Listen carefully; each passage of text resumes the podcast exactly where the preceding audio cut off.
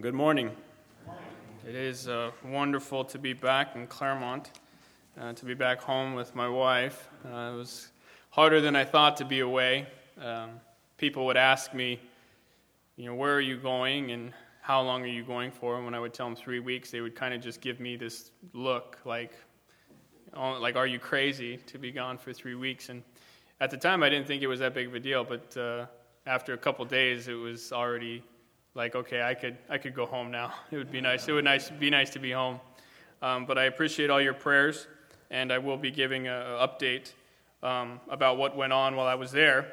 It wasn't uh, just a vacation to be gone for a, a time. But I'm going to read a passage from Ephesians chapter 3, beginning in verse 14. To begin, Ephesians chapter 3, verse 14. A lot of things went on while I was there, and a lot of different topics came up and it was a great time of growth and of fellowship. I didn't know anybody um, before I got there, and I had to meet 40 new people and 10 new staff members and all the different guest speakers that came. And we outlined the book of Ephesians while we were there for the three weeks. That was one of our tasks to outline the book. And this is a prayer from Paul for the church at uh, Ephesus and his letter on the instruction on how to walk in their position in Christ. And in verse 14 it reads, For this cause I bow my knees unto the Father of our Lord Jesus Christ, of whom the whole family in heaven and earth is named, that he would grant you, according to the riches of his glory, to be strengthened with might by his Spirit in the inner man, that Christ may dwell in your hearts by faith, that ye, being rooted and grounded in love, may be able to comprehend with all saints what is the breadth and length and depth and height, and to know the love of Christ which passeth knowledge, that ye might be filled with all the fullness of God. Now unto him that is able to do exceeding abundantly above all that we ask or think, according to the power that worketh in us. Unto him be the glory in the church by Christ Jesus throughout all ages, world without end. Amen. That was a very strong theme in the time we were there to know the fullness of God, to be filled with the fullness of God, the love of Christ. And a lot of the messages dealt with with this knowledge, with this love, with the brothers and sisters that we have.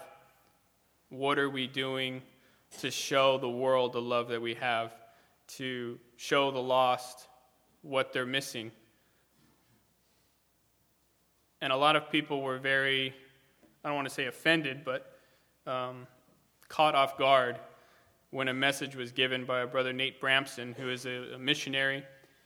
Uh, he, he, was born to missionary parents in Senegal, and he's been a missionary now in Egypt and in, um, in Niger. And he's currently in Senegal with his parents, with a team, and he's going back to Niger, and he's going to be there for the foreseeable future.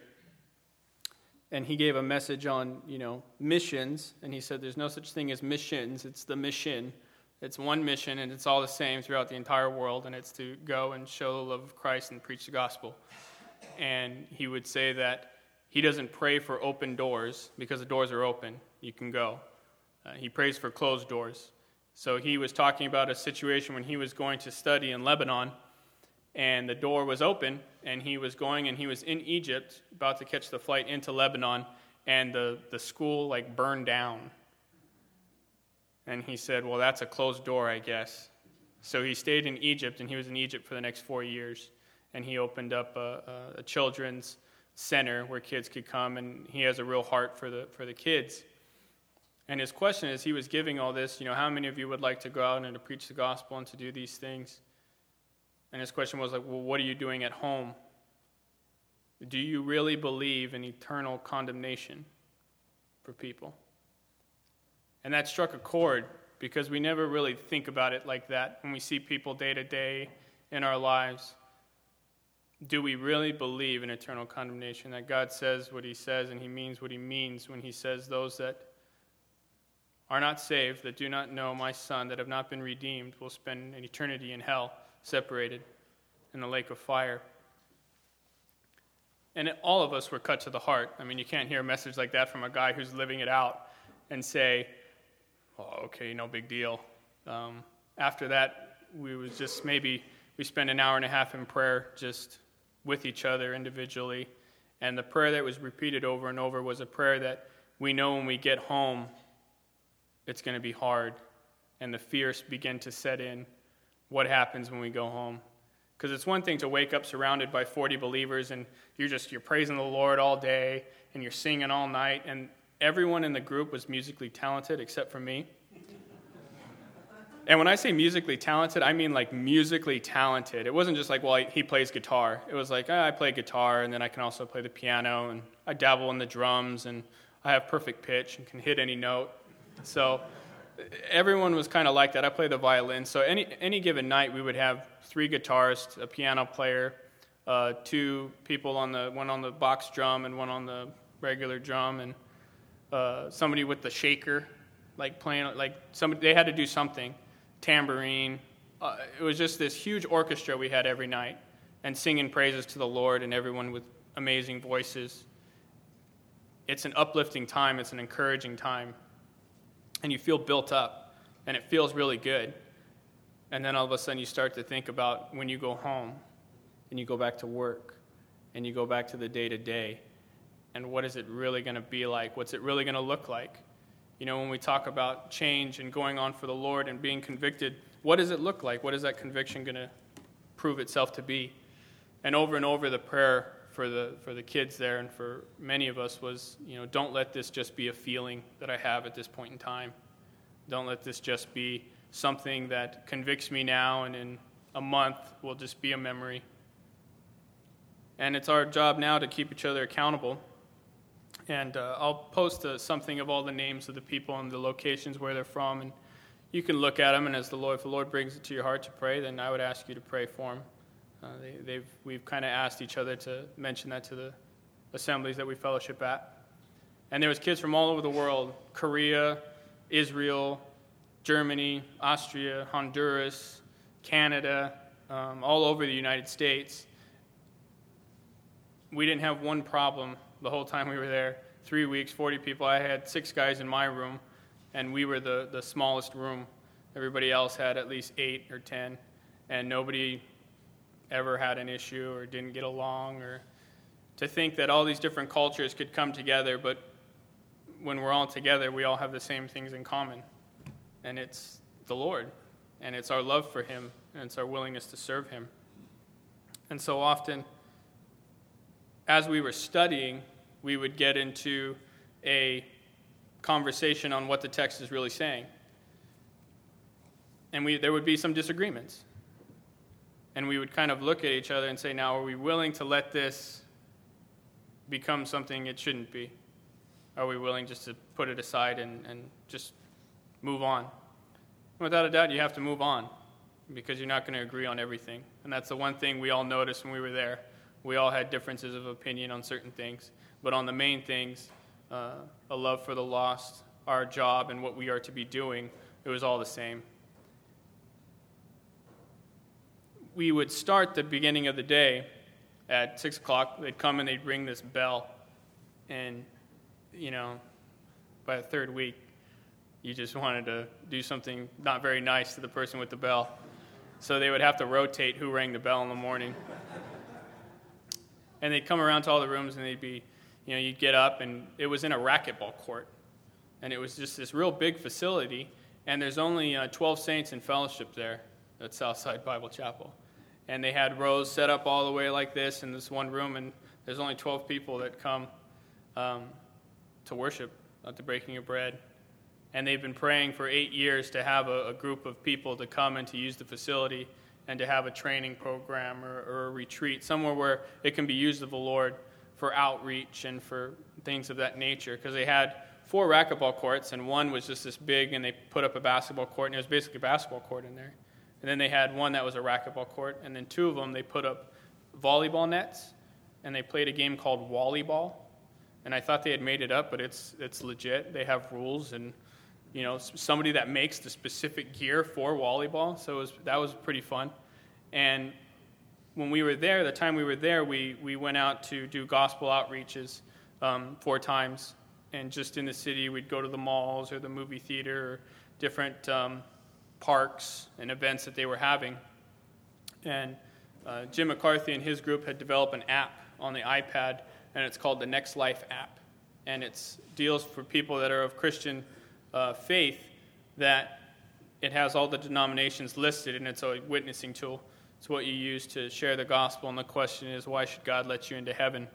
And it will pull up a selection with 12 selections, and it's, you know, I believe in God, I've been baptized, I keep the Ten Commandments, uh, I'm a good person, I help the needy, all these different things.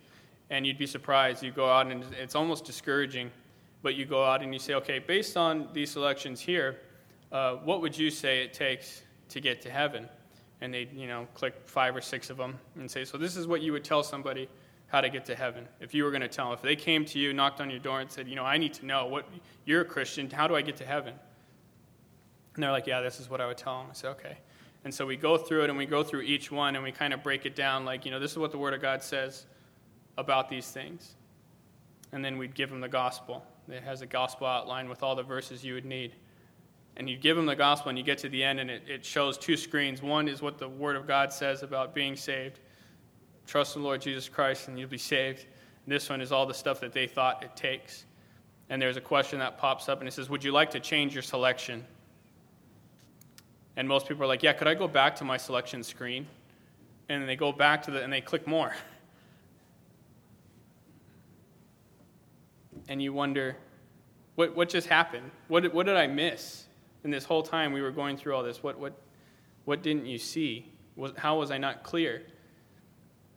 And we realize the biggest problem with people that are lost is there's no repentance, there's no conviction, there's no, there's no inner need saying, I need a Savior. And, and I believe that his, his payment is enough. You know, they've heard the gospel over and over again, and there's no, they feel no need. They feel like they're going to do it on their own. Or we just came up with this crazy idea on our own that, uh, you know, we're the only ones that have figured it out. And it's hard. It's hard because they're just, they're nice people. And a couple people we get into it and we you know they're a little bit more open.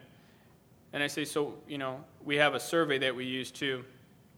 And it was you know how much exposure have you had to the christian faith? Most people said a lot. It's a catholic area in lafayette so most people said a lot do you know somebody who's a true christian and they'd say no and we'd move to the next one you know how much of the bible have you read and it was 25 50 100% most people 25%. And they say, Would you say that Jesus Christ's message is still relevant today? And they'd say, Yeah. I'd say, Okay. We'd go to the next question How would you describe Jesus Christ's message? Well, I don't know. How do you know if it's relevant if you don't know what the message is?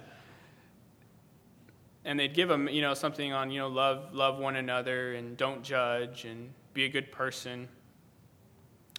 And in the end, it would just kind of hit them. Be a good person. I said, So what's he doing on the cross then? What's the point of that? Be a good person, love one another, don't judge people. What's Christ doing on the cross? Why did he, go, why did he come? And they just sit there, and, and people that are honest just look at you. And I had maybe three or four people tell me, I don't know. And I say, I do. You do. Say, yeah. You want me to tell you? Yeah. So we open the scripture and we look through it, and then they look at it and they see it, and I'll say, now, he came and he died on the cross for what? And they're like, well, for the sins of the world. I said, so did he not do it? Is it not enough? No, it's totally enough. And then they stare at you again, like, oh. But no conviction, no turning to Christ. Just, oh, the light bulb went on. I guess he did die. I guess it is enough. And it doesn't change a thing. Out of all the people we shared the gospel with, and it was hundreds of people, there was 40 of us going in and out. I, myself, and uh, a gentleman, Mark, from Canada, we probably talked to 40 people in the times that we went out that really gave the gospel. There was other people that we talked to, but you didn't really get around. They were busy or they weren't paying attention or whatever the case may be. But out of all the 40 people and all the other people, that we had one girl from China who was there on a three month stay, and she was working at the mall at a little nail stand. It was just a stand, and she was selling product. And of course, we didn't plan this out, Mark and I. When we walked up to the thing, there was two people working, this girl and this guy. And I was on the left, he was on the right. I said, okay, so we're split up. So we split up. He's, he's from Malaysia and speaks Mandarin, and he takes the Jewish guy, and I'm, oh, you know, don't speak a lick of anything, and I take the Chinese girl. And I thought, man, we really didn't think that through. But when, when, we were, when I was talking to her, and I had done the survey with her, and I said, you know, what exposure have you had to the Christian faith? And she was talking about how there was one um, cousin of hers in China that had talked to a missionary or somebody there that had given her the Bible. And she was like, and that's like, no, like you don't do that. Like you don't give people Bibles and stuff like that. And I was like, oh, okay. So what happened? She just told me that there was Jesus and that he's God. And I said, okay. Did she tell you anything else? No, she didn't tell me anything else. I said, you want to know about Jesus? She says, yeah, I want to know about Jesus. And she's, like I said, she's only there for three months and she's staying with this apartment. And she didn't have a car, so we would have um, somebody in our group that would go pick her up because we'd have the gospel outreach, and then the next night we would have a sports night, and we'd invite people to come out and play basketball and racquetball, and you know we had kids out playing, and most of the kids just came and played and didn't want to talk about anything spiritual. They just wanted to have a good time. We had pizza and stuff like that. But this one girl really wanted to know, and she made a profession of faith. The second night she came out, and she was out on Sunday, Lord's Day, and she was out the next sports night outreach, and it was funny because the next night, the next week she came out, I approached her. She had already made a profession the week before. And I said, if someone were to come and ask you, Sarah, if one of your cousins, you go back home, were to come and ask you about Jesus, what would you say? She said, well, Jesus is the Son of God who came from heaven and died on the cross so that we could be reconciled unto God. I said, How do you know that's true? He said, Because he, he's alive. He rose on the third day. And I looked at her and I thought, here we have, you know, 39 kids that struggle with giving the gospel, and this person who's been saved for a week in another language can give it clearly. So she goes back home next month, back to China, and uh, she's going to need a lot of prayer. Her name is I don't know what her Chinese name is, but her name in English that she used was Seraph, like seraphim. So if you can remember Seraph in your prayers, that'll be appreciated too. She's going back home soon. But out of all the people that we talked to and shared the gospel with, there was one, one person. And we got to thinking, we read a book while we were there called Born to Reproduce. I'm sure some of you have read it. It's from the guy that started the Navigators. Um, Dawson Trotman or Trot something or other. And it was a book talking about how when two people come together and they get married, they can have a child. And they're born and they're able to reproduce. And if they can't have a child, then they're sterile people and they can't have a child. And the question was in your Christian life, are you sterile? When was the last time you saw somebody come to the Lord? And if it hasn't happened, what's what's wrong? Are you not sharing it? Are you sharing it and it's just not working out? Or are you taking the time? And a lot of people, again, were offended at that. Well, it's not a numbers game. I say, no, it's not a numbers game, but when was the last time you prayed for one person that you knew that was not saved continually? And we didn't really have an answer. I had an easy answer because it's my parents. So you know, I don't look at that as being fair exactly. But just the idea that if, if we all went out and had one person on our heart and we prayed for that person over and over and over and over and over again, and we were there in their lives and we got to know them, and we had a relationship with them, and we knew what they believed, and we knew what they were about, and they knew what we believed, and they knew what we were about and the goal is beyond them getting saved. The goal is them getting saved and then being trained. and then them being trained so somebody else gets saved. And they can train them, and they can train them, and on and on and on. And we build a body of strong, healthy believers. And when you really look at it, it's a very simple idea. Like it makes perfect sense. And it all came down to are we willing to invest that kind of time, that kind of time in other people, to allow people to see what our lives are really like? Most of us were honest and said, you know, not right now. I'm not willing. I got, you know, most of the kids were in school. I got school, I got work. You know, then I have my youth activities at church, and I have all these things. You know, I don't think I'd have the time. And the speaker, Nate Bramson, he was just, he's just an amazing guy. He was a great brother to be around. And he didn't pull any punches. He didn't, uh, he had no fear and he'd say, So you're telling me that you can't be a testimony at your school? You can't be a testimony at your work? That of all the people you run into the most, there's not one person that you can put on your heart to pray for and to seek out and to invest your life into. There's not one person. And I say, No, I can think of one. And I say, Well, then you pray about that one. And he was a guy who was talking about praying for people that we don't necessarily like that much. He says that doesn't happen too often. But he says, let me tell you, it's, it's hard to hate somebody that you pray for all the time. It's hard to not want to see them built up when you're on your knees and coming before the Lord and just begging the Lord to do work in their lives. It's hard to be angry.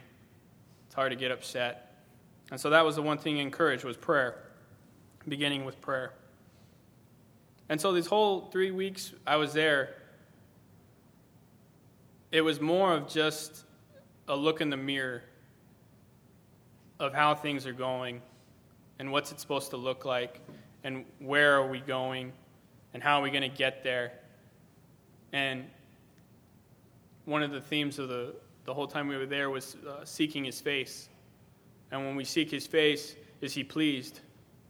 Is he upset? Is he happy.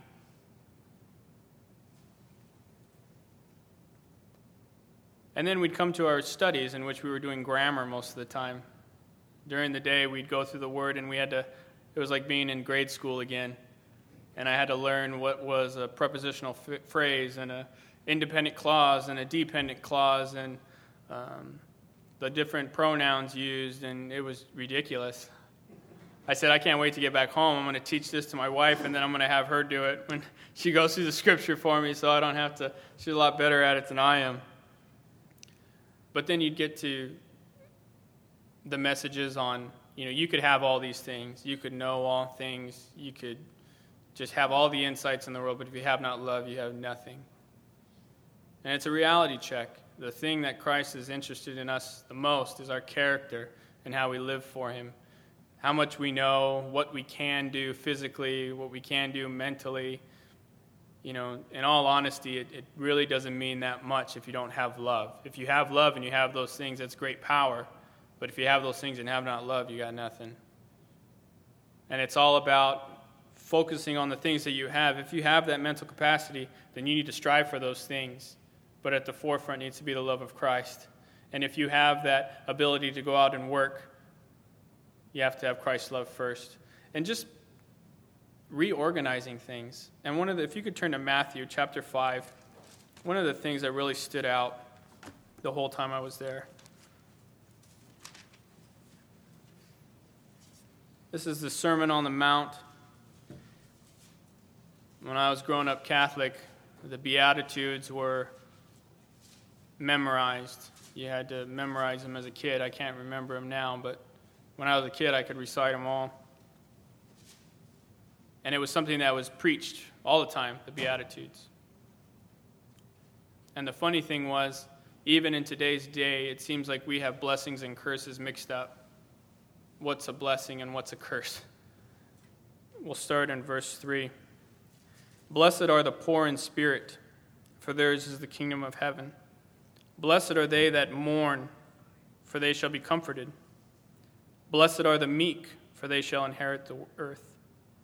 Blessed are they which do hunger and thirst after righteousness, for they shall be filled. Blessed are the merciful, for they shall obtain mercy.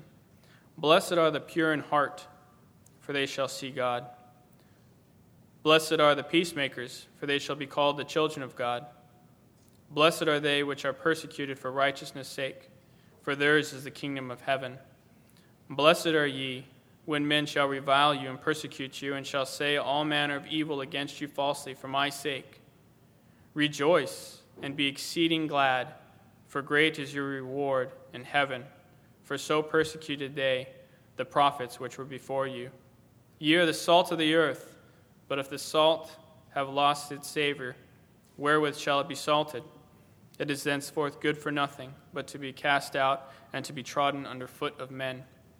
The one thing we notice in these verses is that there's three designated for those that are persecuted. Blessed are you which are persecuted for righteousness' sake. And so often we seem to shy away from being persecuted. We have a fear of being persecuted. But we see if we're living for righteousness' sake that we will be persecuted. It's a promise, it's going to happen. Blessed are you if you're persecuted. And it was just a reality check to listen to these things and to, to have someone speak directly to you. To know that you dedicated three weeks of your time to come here because you want to grow. Well, do you really want to grow? Because if you want to grow, then get ready. And just night after night. And by the end of the first week, we were all broken. you know, we were crawling up the pews. Okay, we, we've had enough. You know, we need to work on these things. Stop, you know. But they just kept going. They wanted you to see what we're really called to do and to walk with a manner worthy of the calling by which we were called. So we come back as an encouragement. An encouragement that if we can all today decide that we're going to each pray for one person and that we're really going to live the gospel out in front of them just one person. And in one year, if half of us lead that person to Christ and train them up, we grow. We train them up, and in another year, if they lead people to Christ and those that didn't lead those to Christ, we grow. And we say, okay, now that now we're, we're too big for this building, so we're going to start another church where you guys are located. Plant a church. Keep going keep training, keep moving on, keep investing in one another. I was one of the lucky ones at the conference, the program. When we would talk about the fellowships and the assemblies, I'd say, you know, you guys are all first string where you came from. I'm like seventh string back home. I was like, so you guys talk about the issues you have and the problems you have. So we don't, we just don't have it. And then they'd look at me and say, Well, then you got no excuse. I said, Well, never mind. I mean, we kind of have some problems, but we don't have the problems that you guys are talking about. But it's true. We, we have no excuse. We have people that are, are able and ready and willing and that just need to go out and do it. And they were just so jealous to hear about Claremont. And Jim McCarthy made a comment too at the end when, I, when we were all going home. And he just said, Man, nice to be going back home to a strong assembly. Most of these kids here never even seen what one of those looks like, never even seen what real godly people, how they live. Most of it's just going through the motions, no fire, no life. And it's a shame. Why is it that way? When we have the truth and we have the relationship with God in heaven, why is it that way? And I think it's because we get comfortable and we enjoy each other and we want to spend time with each other. And why would we waste our time with the heathen? It's not that fun. They can't enjoy the same things we enjoy. They don't understand the things that we understand. Even when I go and hang out with my mom and dad, just the things that they talk about or bring up or concern you just wonder you know, do they look at me the way I look at them? Do, do they see that when they talk about certain things, like it means nothing to me? Certain things? When I talk to them, what I say means nothing to them. And if we weren't related, it'd be a real hard time. If we didn't have all the history in the past and love each other as, you know, parents and children, it'd be hard. And it is hard. But the one thing that kept echoing throughout the whole thing, if, if you want to see people saved, you actually, you actually have to be interested in those people getting saved. You actually have to live out a life in front of them and be with them and encourage them and show them that you're different. And I think so often you you turn away and you, it's easier just to stop talking and to fellowship with one another and to enjoy the growth that we have in, in the Word, but we forget the love that we're supposed to have. Uh, Grant Ferrer was another gentleman who was there with us. He's a missionary in Honduras for quite some time, and he's going to be a missionary in Spain and he was uh, he has an, a pretty amazing testimony. Uh, he was a pilot, and he was going to prep this uh, prop this plane, get the propeller going, and he went and got it going, and it came down and started early and chopped both his knees off, right at the kneecap. Boom. He goes down and he's he's dying. He wasn't a believer at the time. But they pick up like the kneecaps and they put him in the ice and they take him to the thing and they fix him up and they, they save his life and about a week later, his best friend tells him that he became a Christian gives him a book. You need to read this. And he reads the book and he gets saved. And he comes out of the room in the morning and goes into the hallway to go downstairs, and he's with his mom at the time she's taking care of him. And she says, What happened to you? You seem different. Something's changed. You don't seem worried or angry. He said, Something has changed. I've been born again. And it was funny because we were at a we were all at lunch when he was giving his testimony and we had invited three girls that we had met on our outreach and they were Catholic and they were just really open and they had taken us out to a swamp and showed us around where the gators are. I wasn't thankful for that. The, the, the gators are they're they're just frightening. We were we were standing there and the gator was like where Ricky is and he's like eight feet long and it's just his head. And the girls go up that are with us, you know, the foreign girls come up and they want to take a picture. Well, then he goes underwater. And all the locals do this. All the locals start backing up, and all the foreigners, what do they do? Oh, is he going to come back up? Let me get a. And they said, you, you know, he's trying to get footing so that he can lunge at you and eat you if you get too close. You know, all of a sudden the bubbles started coming closer, and they're like, you might want to just, you know, if he jump, if he runs at you, you got to zigzag. Don't run in a straight line. So that was, that was enough for me. But we had met these girls and we had invited him out to lunch and he was giving his testimony. And before him, a gentleman by the name of uh, Bobby Campbell, whom you guys probably know, he fellowships up north. He gave his testimony. And after he gave, Bobby gave his first and Grant gave his. And afterwards, I was talking with Bobby. I said, So what did you know? What did you learn about everything? He said, You know what I learned when I was first saved? Always give your testimony before the guy that got his knees chopped off. You don't want to you, don't want to go after that. You know what I mean? You don't want to be the guy that talks after that. But just that the, the three girls were so open and interested, but it was all, well, that's good for you, but it doesn't work for me. Or that's enough for you, but that, nah, I think there's more to it. And the question is, well, what makes you think that? I don't know. I just think that. Okay. There's not, not much farther you can go with certain people after that. Once they've already seen and they've made a decision, and that's what it is. You just got to pray for them. The Spirit will work with them. The Spirit's been working with them their whole life. You're just one person in the chain. Lord willing, His mercy will endure, and they'll have the opportunity to make that decision. But just on a practical level, we come back to just one person.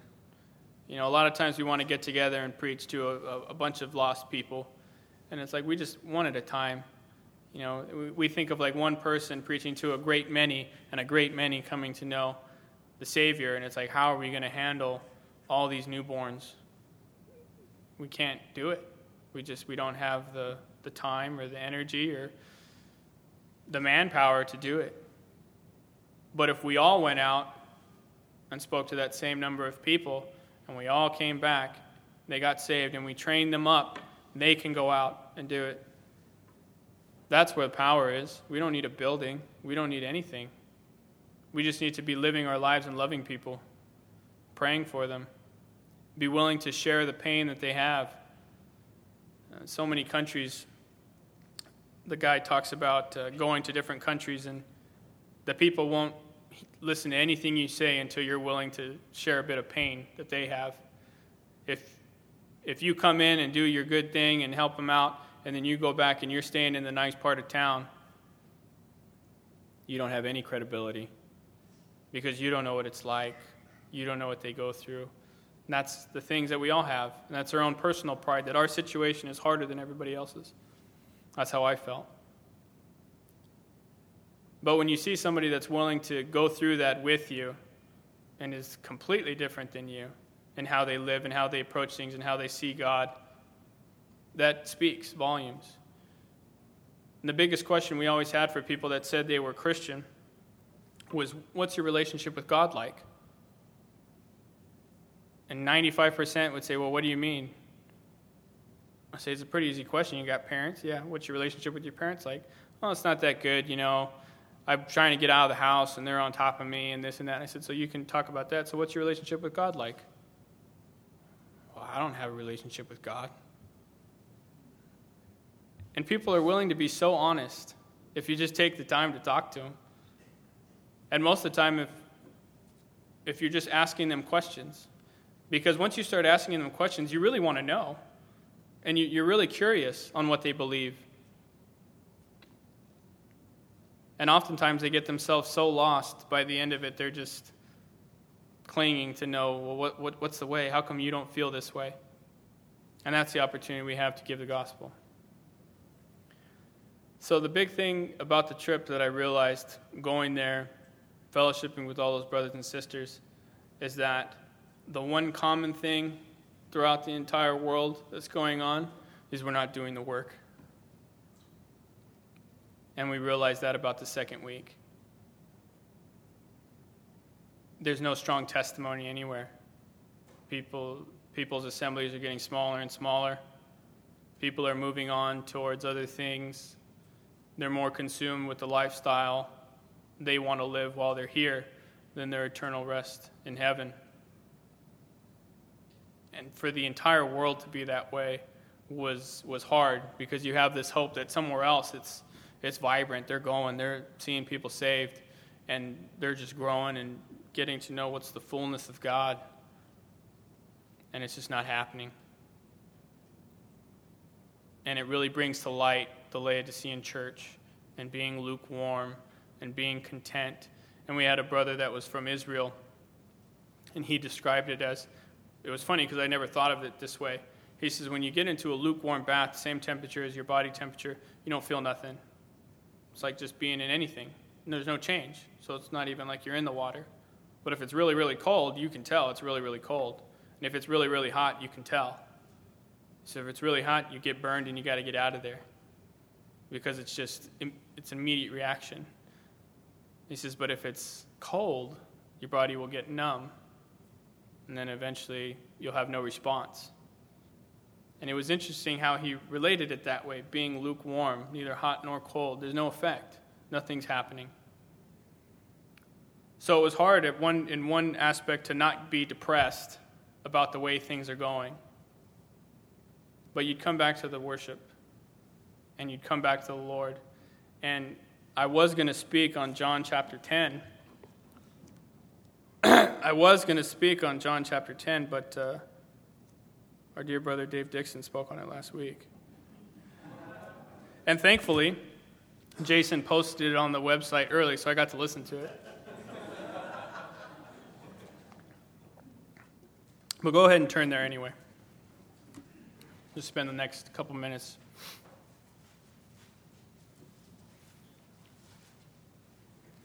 So this is great. You guys already have all the background. You know about John chapter 9 and the blind man, how this is a parable following after what took place him being cast out of the synagogue. John chapter 10, verse 1 says, Verily, verily, I say unto you, he that entereth not by the door into the sheepfold, but climbeth up some other way, the same is a thief and a robber. But he that entereth in by the sheep door is a shepherd of the sheep. To him the porter openeth, and the sheep hear his voice. And he calleth his own sheep by name, and leadeth them out. And when he putteth forth his own sheep, he goeth before them, and the sheep follow him, for they know his voice. And a stranger will they not follow, but will flee from him, for they know not the voice of strangers. And this, of course, is a picture of Israel.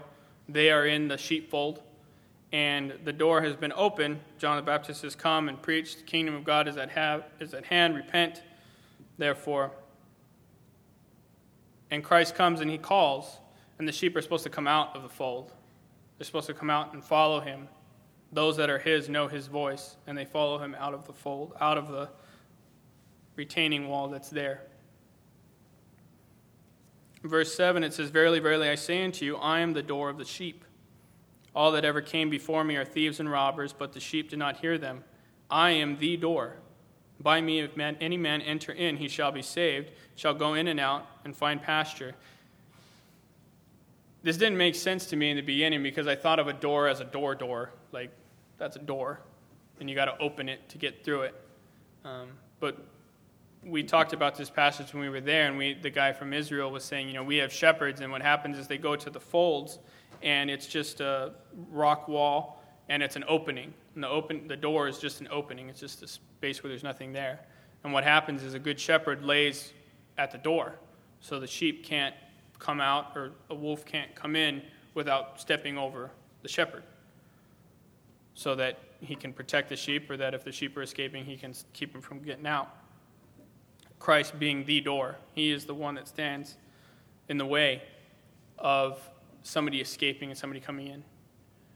And it brings us back to the door, Noah's Ark, one door, one way in, one way out. The tabernacle, one door, one way in, one way out. There's only one door. Christ is the door. And he goes on in verse 11 I am the good shepherd. The good shepherd giveth his life for the sheep. But he that is a hireling, and not the shepherd, whose own the sheep are not, seeth the wolf coming, and leaveth the sheep, and fleeth. And the wolf catcheth them, and scattereth the sheep. The hireling fleeth because he is a hireling, and careth not for the sheep. I am the good shepherd, and know my sheep, and am known of mine. As the Father knoweth me, even so know I the Father, and I lay down my life for the sheep. And the other sheep I have, which are not of this fold, them also I must bring, and they shall hear my voice, and there shall be one fold and one shepherd. The interesting thing in that verse, there shall be one fold, is actually there shall be one flock. Uh, the fold is the idea of them being contained in the perimeter.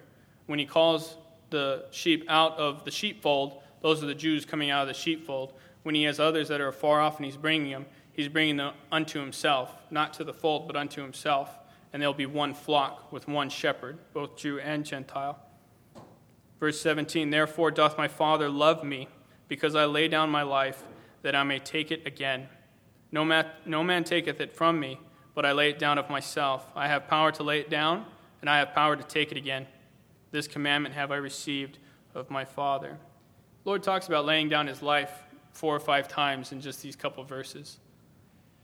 And the one thing that really struck us while we were in Lafayette, Jim McCarthy gave a message on one of the things about uh, the Apostle John that really just gets on his nerves. The fact that the Apostle John calls himself the, the disciple whom Jesus loved. He said, Does that irritate anybody else? He said, That just grates on me. How can he say he's the disciple whom Jesus loved? How does he know that? And it's funny when you go and study the words that he uses for love, agapao, the act of choosing to love someone unconditionally, a godly love, but he also uses phileo, the one whom Jesus has affection for. And he said, that just really got on me.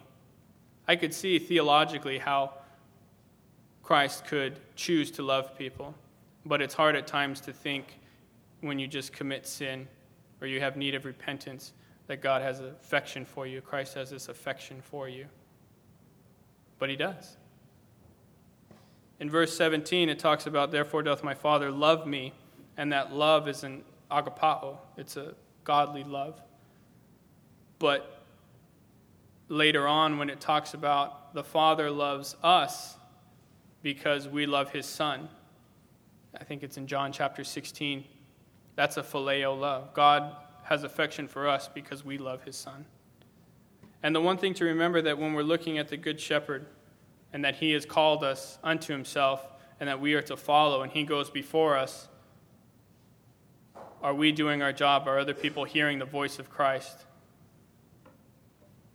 Are we reaching the lost? There's more sheep out there. And he is the good shepherd. And are we living a life that shows that he is? He laid down his life so that he could take it again. We ought to lay down our lives because he's already given us life abundant. There's, there's, there, it's a beautiful thing. There's nothing that, nothing that can keep us from knowing what is the breadth, depth, length, width, height, the fullness of God. We will be with him one day. There's a promise. And we will spend eternity with him. But now is the time for us to go out and to work which is our reasonable service. Give our bodies as a sacrifice, living and holy unto Him. So it's just an encouragement.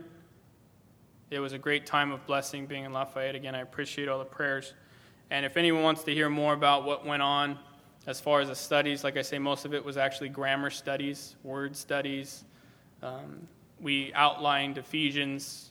We gave messages. They would have us stand up there with our Bible and they would say, okay, you're going to talk for four minutes on Ecclesiastes 12, 1 through 4. Go. And you'd have to open up your Bible and say, okay, turn to Ecclesiastes 12, 1 through 4. And we're going to be starting at verse 1 and stuff like that, just, you know, on the spot. Uh, we did a lot of gospel training, how to give a testimony in 60 seconds, how to share your story, how to interact with people. Um, the biggest thing was love people and be interested in them, and it'll, it'll show itself. You'll have opportunity. We'll go ahead and close there. Heavenly Father, we are thankful for the opportunity we've had this morning to come and to remember the Good Shepherd. Father, that He is one who has gone before, He is one who's laid down His life for us. And he came that we might have life and that we might have an abundant life.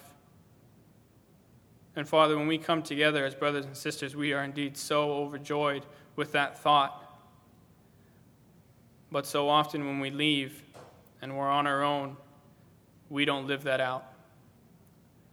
So, Father, we just pray that we would have a conviction in our heart to, to live it out, to reach out to people and to pray for people. And, Father, that we may do what is your perfect will, that we would preach the gospel, this great gift that we've been given, that we would share it with others, that we would show them who Christ is, that they may know who you are, Father, that they may see there is a separation between themselves and you, but that Christ is the way, and that He's the good shepherd that will lead them there. Father, we just pray for an encouragement, a building up of the saints here, that we may all go out and live for Christ. We ask these things in the name of our Lord and Savior. Amen.